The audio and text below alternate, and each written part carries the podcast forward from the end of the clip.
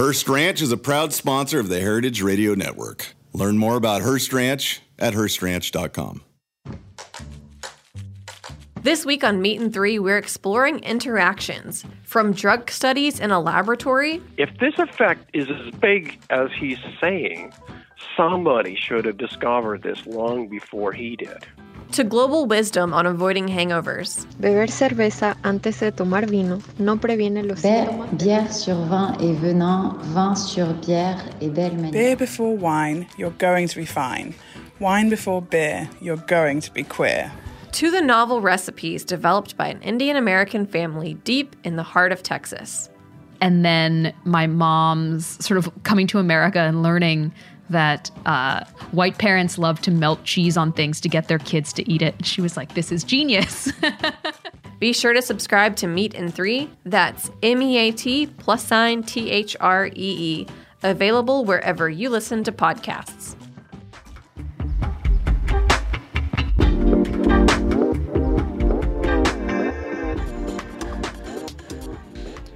This is meant to be eaten on Heritage Radio Network. I'm your host, Coralie. Takeyuki Tsuda, or Gaku, has been researching Japanese Americans across generations and the extent to which they remain connected to their ethnic heritage. Welcome to the show, Gaku.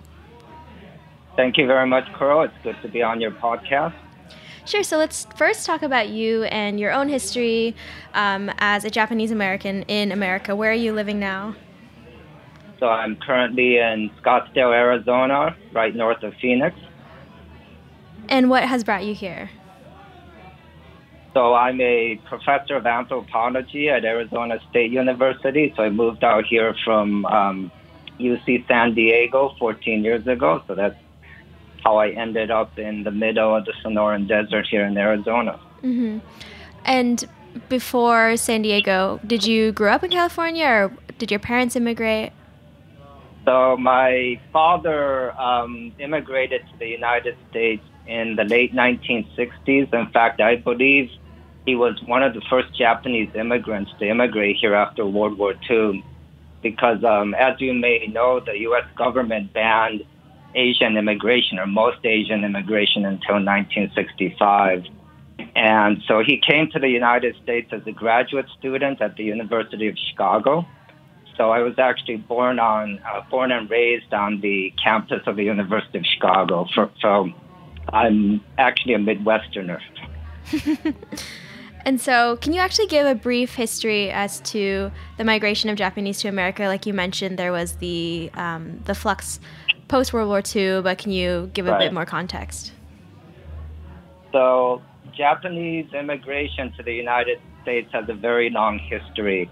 Um, Japanese Americans are one of the uh, oldest Asian American um, groups here in the United States, and so their immigration, the immigration of Japanese to the United States started in the 1880s. And initially, most of that went to Hawaii, and these were um, Japanese farmers who were suffering in the rural Japanese countryside and um, immigrated to Hawaii to work as plantation uh, workers. And then after that, uh, there started to be immigration from Japan to the mainland United States. And um, that continued in significant numbers until 1924. That's when um, the U.S. government passed the uh, Immigration Act of 1924, which banned Asian immigration to the United States. So there was actually a um, significant lull in Japanese immigration from 1924 until 1965 when um, the Hart-Celler Act was passed here in the United States, which allowed Asians to uh, immigrate here both as um, students, employees, and through family reunification. So um, there's a there was a significant amount of Japanese immigration to the United States before 1924, and most um, Japanese Americans today are descendants of those earlier Japanese immigrants. So most of these Japanese Americans are third and fourth generation here in the United States. And then, as I just mentioned, there was a post-war um, immigration of Japanese, not as large because Japan had become a prosperous country, so there wasn't that much of an economic incentive to immigrate to the United States anymore. And the descendants of those, um, the, the post-war 1965 uh, Japanese immigrants are, uh, are, are called Shinnisei. That is the new second generation. So I'm actually part of that generation. Mm-hmm. I actually want to get back to the Exclusion Act. How did Yes. immigration differ before the act and after? And what was the, I guess, what was the appeal of immigrating to a place that was previously exclusionary?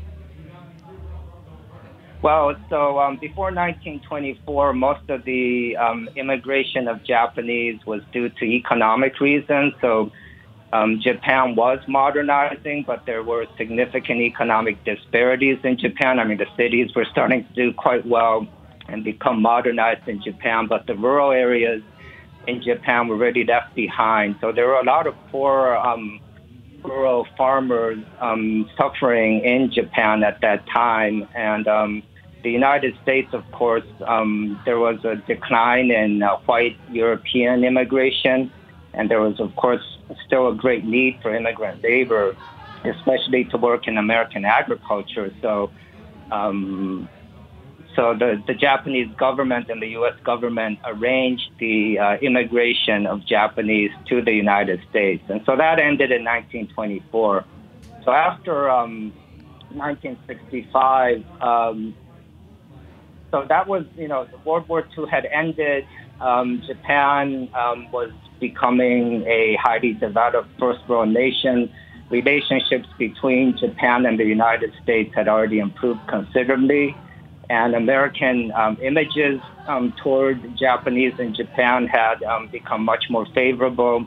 Discrimination toward Japanese Americans in the United States had um, started to subside uh, after World War II. So the um, the Japanese who immigrated after 1965 did not experience as much prejudice and discrimination as the um, Japanese who immigrated before 1924. And so most of these Japanese were um, generally high, highly educated professionals and business people, um, both people who, like my father, came as um, students to America. There were others who came as independent professionals. And then, uh, especially in the 1980s, um, because of the booming Japanese e- economy and Japanese multinational firms spreading across the world, you started to get Japanese business people uh, immigrating here with their families, mainly for temporary um, corporate stays in the U.S., working for Japanese uh, corporations in the U.S. Mhm. It seems like there's this really quick and happy turnaround, but where, um, where in this timeline do the um, enforced incarcerations happen, and how come those aren't talked about as much?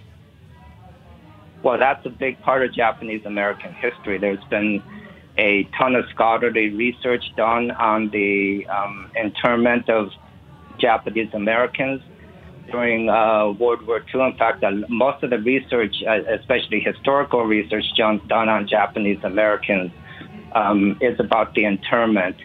And so, um, as I think most Americans know by now, I know when I was growing up, this wasn't taught actively in American schools, but I talk to my young students at Arizona State University now, and most of them are taught this um, very dark moment in American history when um, the American government incarcerated basically almost all of the Japanese immigrants and Japanese Americans uh, living here in the United States after um, Japan attacked Pearl, Pearl Harbor because they were seen as a national security threat. There was, of course, no evidence that um, you know, of treasonous activity among Japanese immigrants or Japanese Americans, but there was a lot of mass hysteria um, in the United States after Japan attacked Pearl Harbor. So this unilateral decision was made by the Roosevelt um, administration, and it's very important to um, remember that two thirds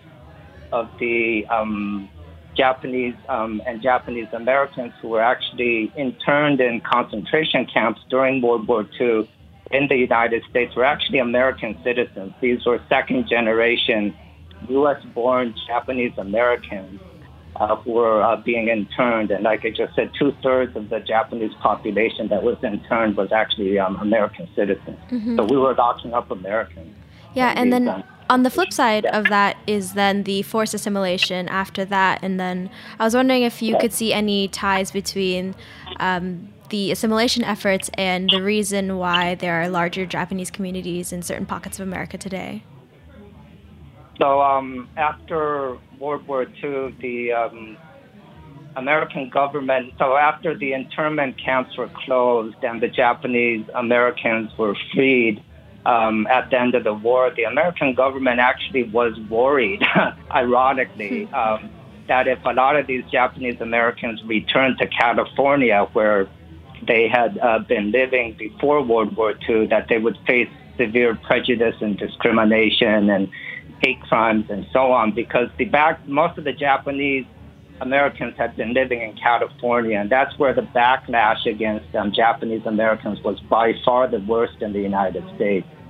And so the Japanese Americans, after the internment experience, were encouraged to not return to California. Of course, a lot of them did, but others decided to um, scatter across the United States. So a good number of them um, migrated to the migrated internally to the Midwest, and so you have you know Japanese American communities in places like Chicago, where I was born and raised, and then um, you had Japanese Americans um, moving to the East Coast, and so you have Japanese American communities, a history of that on the East Coast um, as well, and so um, the uh, U.S. born second generation Japanese Americans who were um, incarcerated in these internment camps.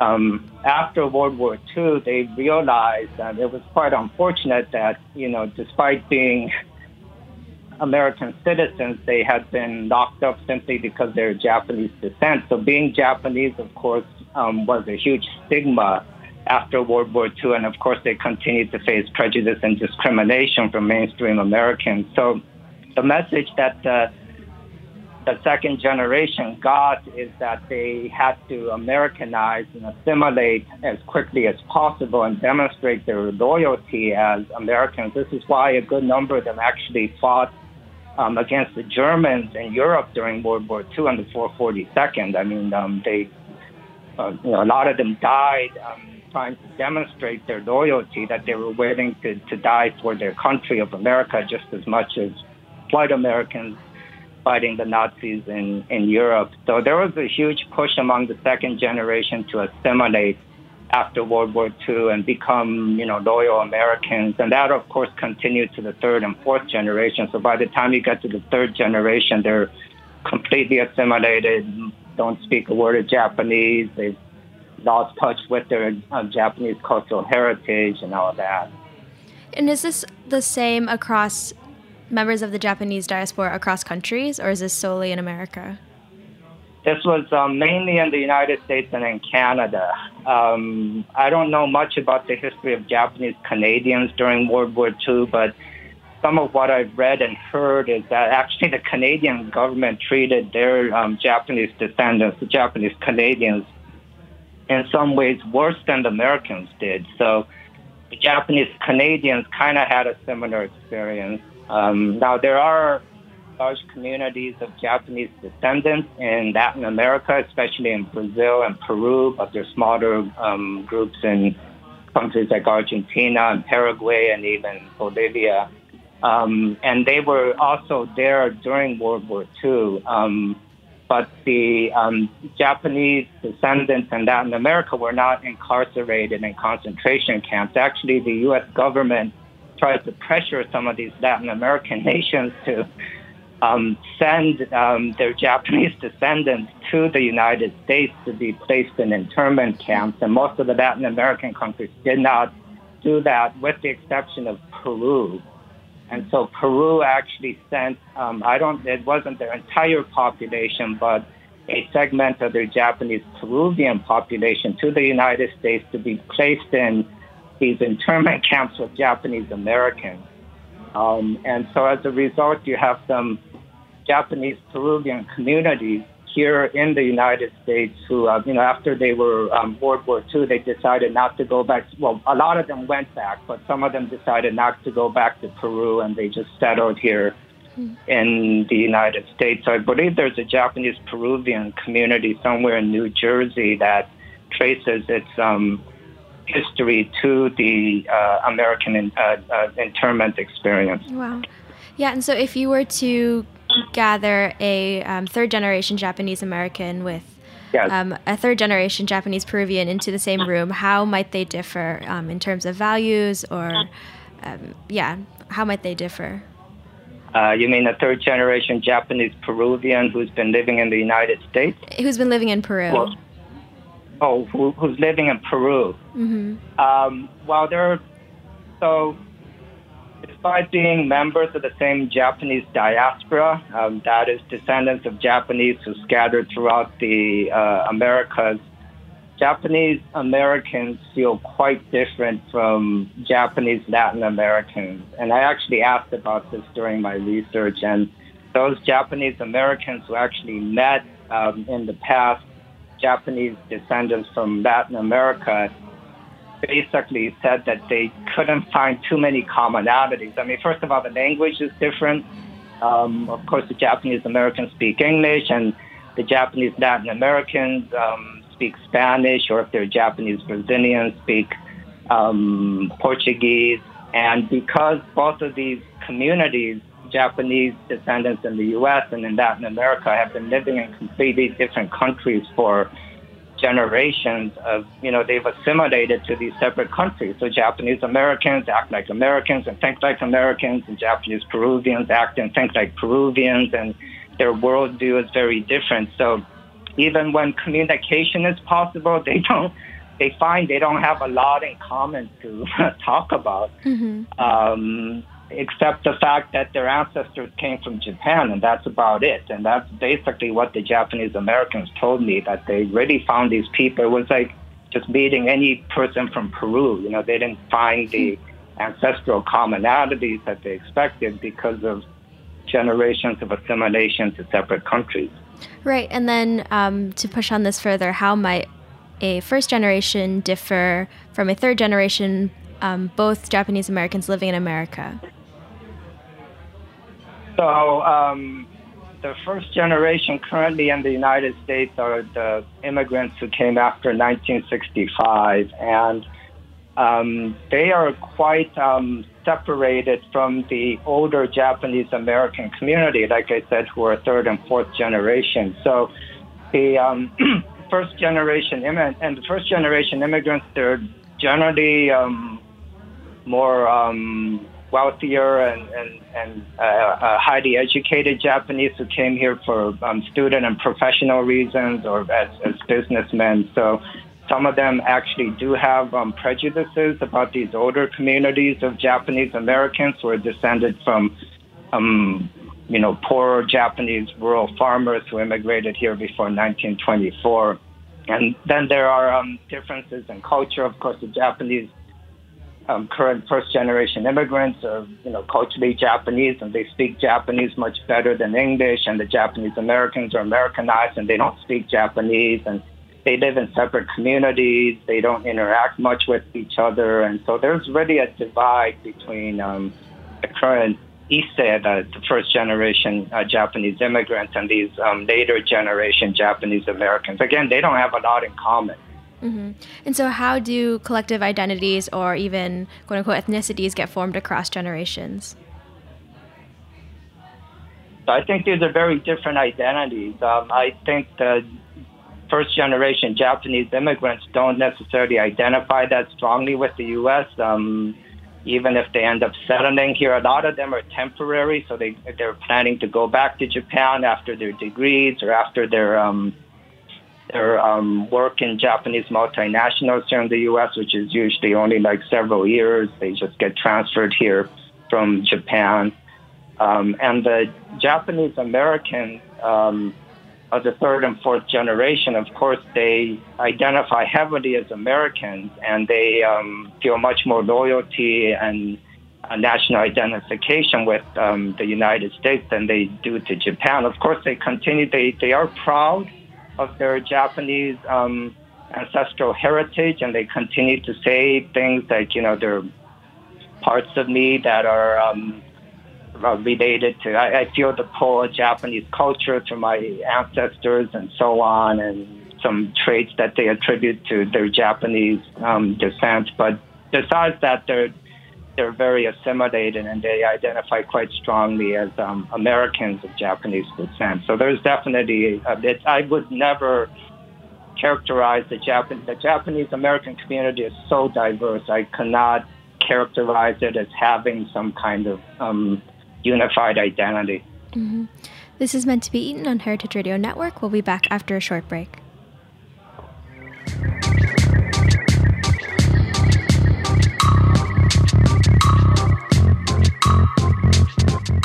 Hearst Ranch is a proud sponsor of the Heritage Radio Network.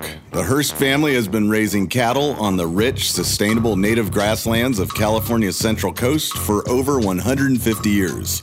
Piedra Blanca Rancho in San Simeon is the original Hearst Ranch, founded by George Hearst in 1865. George's son was the famous publisher William Randolph Hearst. In addition to being known for building the iconic Hearst Castle, William was, like his father before him, an avid rancher. In his words, I would rather spend a month at the ranch than any place in the world.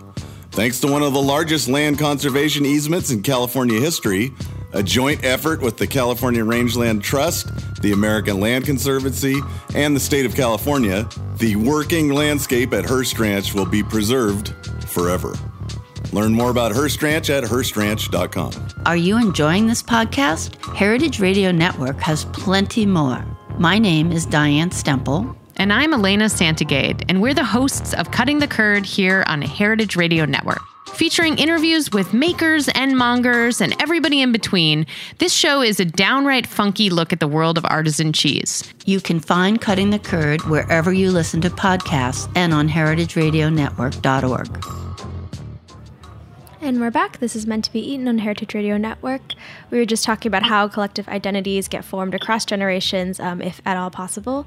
And so, Gaku, having been in America as long as, if not longer, other immigrants, why are Asian Americans, or specifically Japanese Americans, still constantly having to defend their Americanness? Um, that's a very good question, and it's something I did uh, research on. Um, I think most Americans, and when I say Americans, I'm not just talking about white Americans, I'm also talking about um, America, uh, people of color here in the United States, I think continue to have the image that that typical American is white um, or black. Um, and that's because um, the population of white Americans is still the minority, and we all know that African Americans have been here since the time of uh, slavery. And so um, when people think of Asians um, or they see an Asian face, they have, when Americans do, uh, they have this assumption that, oh, these people must be immigrants. They must have come recently from um, countries in Asia. And um, in some ways, that is empirically accurate because two thirds of the Asian population here in the United States is actually uh, first generation immigrants um, which means only one third are um, uh, U.S. born um, Asian Americans who have American citizenship. So, um, uh, if you look at a population like Japanese Americans, like I said, mo- most of them are third and fourth generation, and they're completely Americanized. They don't speak Japanese. They don't have much of a connection to Japan um, and they think and act and talk like Americans. Uh, culturally, they're very uh, uh, they're completely Americanized, but because they look Asian, they look Japanese. Um, when they meet people for the first time, they, these people assume, oh, you must. Um, you're, they're asked where are you from, um, what's your nationality, why do you speak English so well? You know these types of uh, microaggressions, which are based on the assumption that because you look Asian, you must not be American, that you are um, uh, a foreigner, and um, it's a it's a um, type of treatment that makes um, Asian Americans, Japanese Americans in particular, because they've been here for so long. But I think this is shared among other Asian Americans, um, uh, making them feel that um, despite being here for being born and raised here in the U.S. and being here for a number of generations in some cases, they are not still not seen as Americans.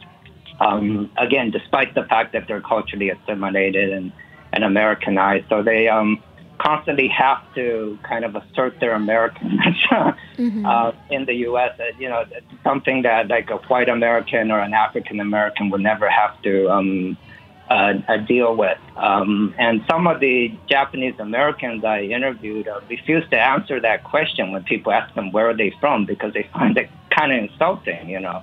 Mm-hmm. and marginalizing. So they say, I'm from Phoenix. And um, then, of course, the person says, No, no, no, where are you originally from or really from? And then they say, I was born in Chicago. And then my, my parents were born in Los Angeles. You know, they just, um, they, they don't want to be marginalized by outsiders. They want, they want to demonstrate to other Americans that, look, I'm just as American as you are. So. Mm-hmm. Yeah, this kind of gets back to our uh, conversation about assimilation earlier in this episode. Um, we were talking yes. about the historical efforts where um, government yes. felt uncomfortable about sending these Japanese populations to California, so they were scattered across America. And what other efforts were taken to encourage the assimilation?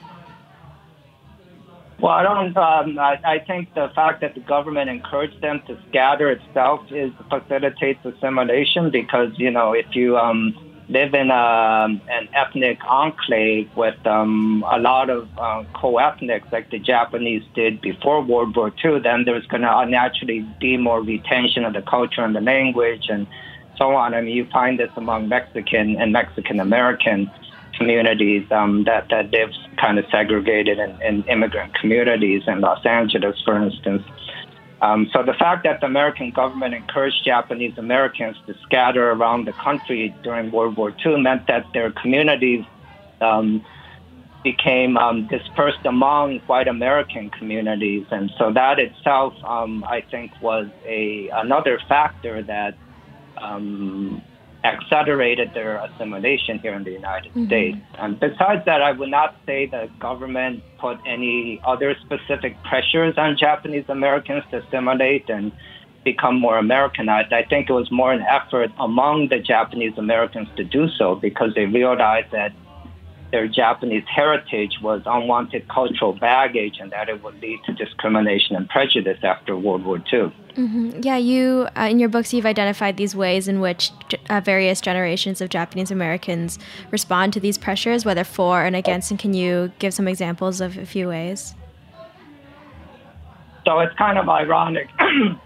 the um, so there, um, if you look at um, uh, current generations of Japanese Americans, there's the, uh, like I mentioned before, the post-war Shinnisei, the uh, more um, the um, younger, a more recent second generation, the post-war second generation, people like myself, and these Shinnisei actually grow up pretty by. They're quite different from other Japanese Americans because um, we grew up in a very, you know. Um, bicultural, transnational kind of um, lifestyle where our parents um, sent us to Japanese Saturday schools. and we took Japanese classes with students from Japan on Saturdays, and our parents took us back to Japan often because they were, you know, high-skilled professionals and students, and so we grew up pretty connected to the Japanese language and culture. So when the Shinnisei, the post-war second generation, get get asked where are you from, they're not as bothered by it because you know after all they're only second generation and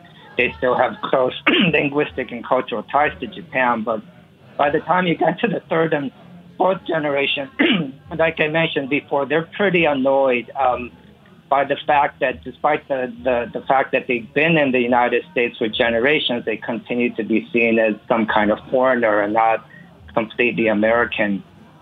Um, now, the way they the third and fourth generation Japanese Americans react, I mean, it's kind of a um, um, kind of a dual type of reaction. On, on one hand, they um, are bothered by the fact that they continue to be seen as um, foreigners, and so they want to assert their Americanness and um, demonstrate that they're culturally Americanized.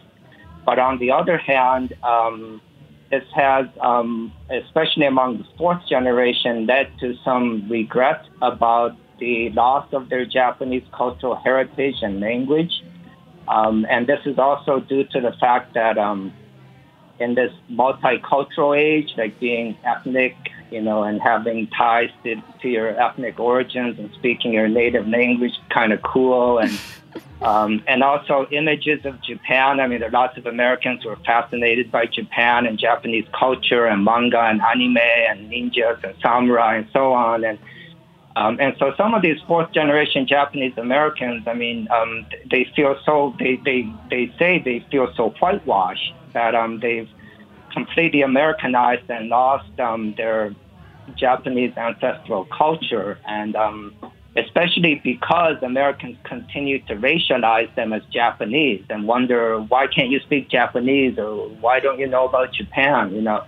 So they've um, reacted to this kind of um, racialization as foreigners um, by actually trying to recover their lost Japanese ethnic heritage. And um, this was, was one of the most fascinating things that I found in my research. And so they decide to start studying the Japanese language and um, especially during college, uh, go to Japan on um, student exchange programs and start getting uh, um, fascinated with Japanese popular culture and um, and so the fourth generation, after generations of Americanization and assimilation, has actually kind of um, tried to return and recover their lost uh, Japanese ancestral heritage, which is very interesting. Mm-hmm. Yeah, I agree. Um, with the irony, it feels almost as if the Asian American experience kind of exists on a bell curve. As soon as we are yes. as as white as possible, we are then most compelled to connect to our Asian or lost um, Asian heritage. And so,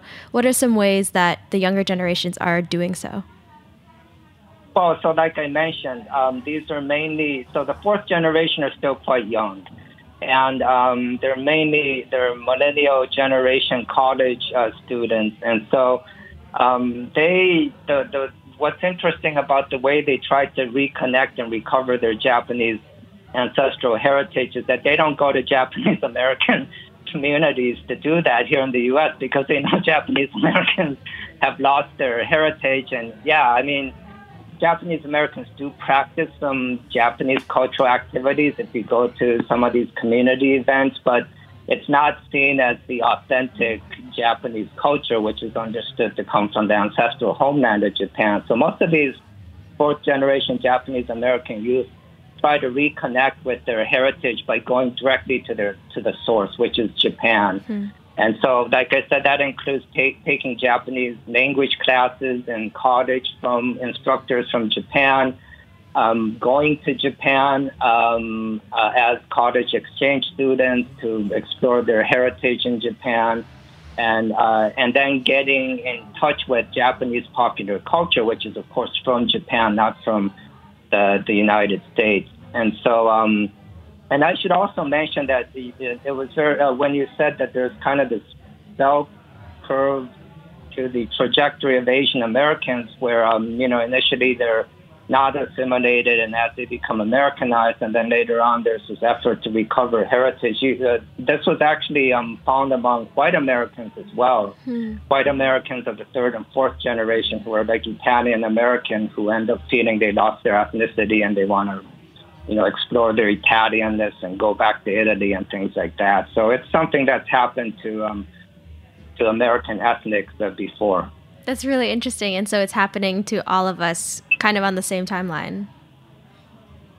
It happens across the generations. I think in general, the second generation is still trying to get ahead and assimilate and um, trying to um, make it in American society and realize the American dream. And by the time you get to the third, third and fourth generation, they have lost their heritage and they also feel um, secure enough here in the United States, especially socioeconomically and educationally, that um, and especially in this multicultural era, that kind of reasserting their your ethnic heritage is no longer going to lead to significant ethnic stigma or anything. So. Um, I definitely think um, it, it, happens across the generations in that manner. Mm-hmm. Yeah, I find that really interesting and had not considered that at all because, um, as we were yeah. talking earlier, uh, even though a Japanese American might be here for five, four or five generations, it's still um, they seem the furthest from being considered American. And so it's Yes. it's kind of comforting to know that other people are experiencing the same things. Yes, yes. hmm And so lastly, I just wanted to ask why did you choose San Diego and Phoenix as your kind of case study cities for your books? Well, I mean, it's, I, I wish I could say there was some logical research um, purpose to all this, but I basically chose these communities because those were the two that I was living in. so, because I was a faculty member at UC San Diego, um, there's, um, of course, a large, um, uh, in Southern California in general, large um, Asian American communities, including Japanese American communities.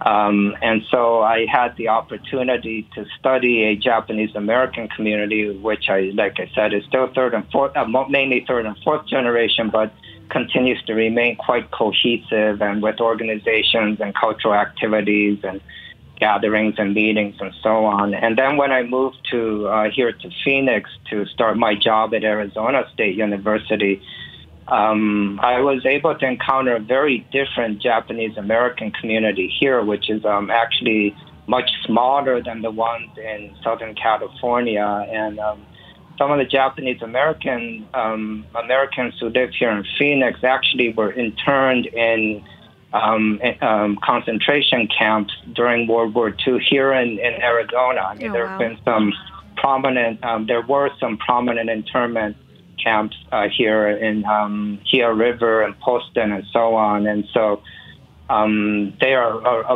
a, a product of the Japanese Americans who just decided to stay here after they were interned in Arizona. And so um, this was not by design, but I, because of where I lived, I was able to study two quite different Japanese American communities. So it diversified my research sample. hmm Yeah, that is interesting, especially given that California was initially seen as kind of hostile and the non ideal place for Japanese Americans to return to. What since has allowed it to become a, a welcoming place? Well, I think um, um, in general, um, American, like I said before, um, American attitudes toward Japan increased and improved dramatically since World War II. I mean, of course, Japan ended up becoming one of the most uh, uh, longest and staunchest allies of the United States in uh, East Asia. And um, over time, prejudice toward um, Japanese Americans subsided as we grew more distant from World War II. Japan modernized and became an advanced industrialized country. And um, there, there was a period where there were trade tensions between Japan and the U.S., uh, like there is between the U.S. and China right now, but that has also subsided. Um, and um, just the increase in Asian immigration. I mean, when the Japanese American, I mean, the, before World War II, the uh, uh, the Japanese and Chinese were the only significant Asian American communities here in the U.S., and they were very small. But since World War II, you, you've had a huge increase in Asian immigration, not just from East Asia, but, but from Southeast Asia and South Asia as well. And so I think um, Americans have gotten more used to um, to uh, Asian immigrants and, and Asian Americans, and I think that has increased uh, racial tolerance, um, despite the the fact that they continue to not be seen as American. I do think um, racial tolerance toward Asian Americans has improved dramatically since the the the time when you know um, Japanese Americans were thrown into concentration camps because they were uh, Japanese descent. Hmm Right. I think that's a really optimistic way of looking at it, but it's hard not to see the analogy between the modern day migrant detention centers from the incarceration of the Japanese Americans now. Yes. Uh, oh, you mean like um, um, Muslim Americans Yeah.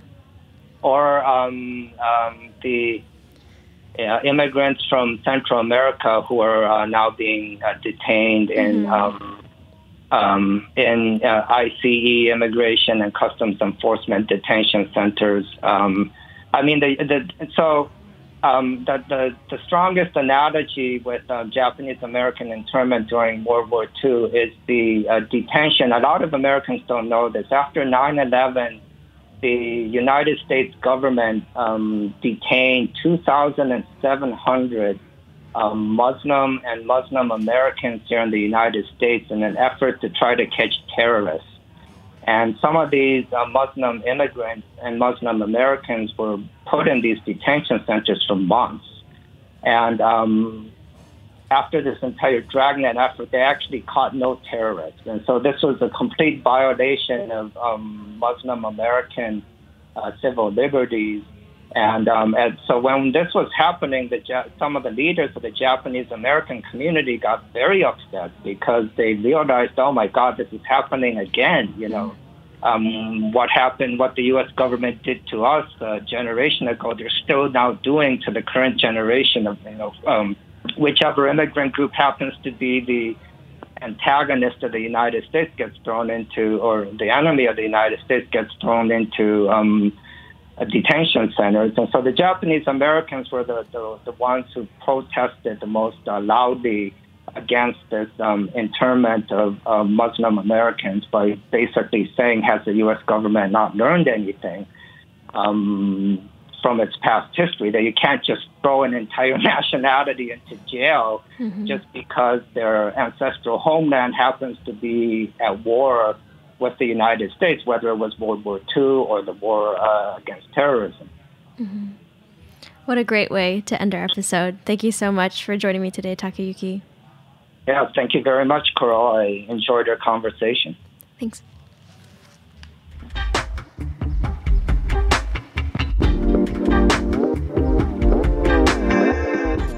Thanks for listening to Heritage Radio Network, food radio supported by you.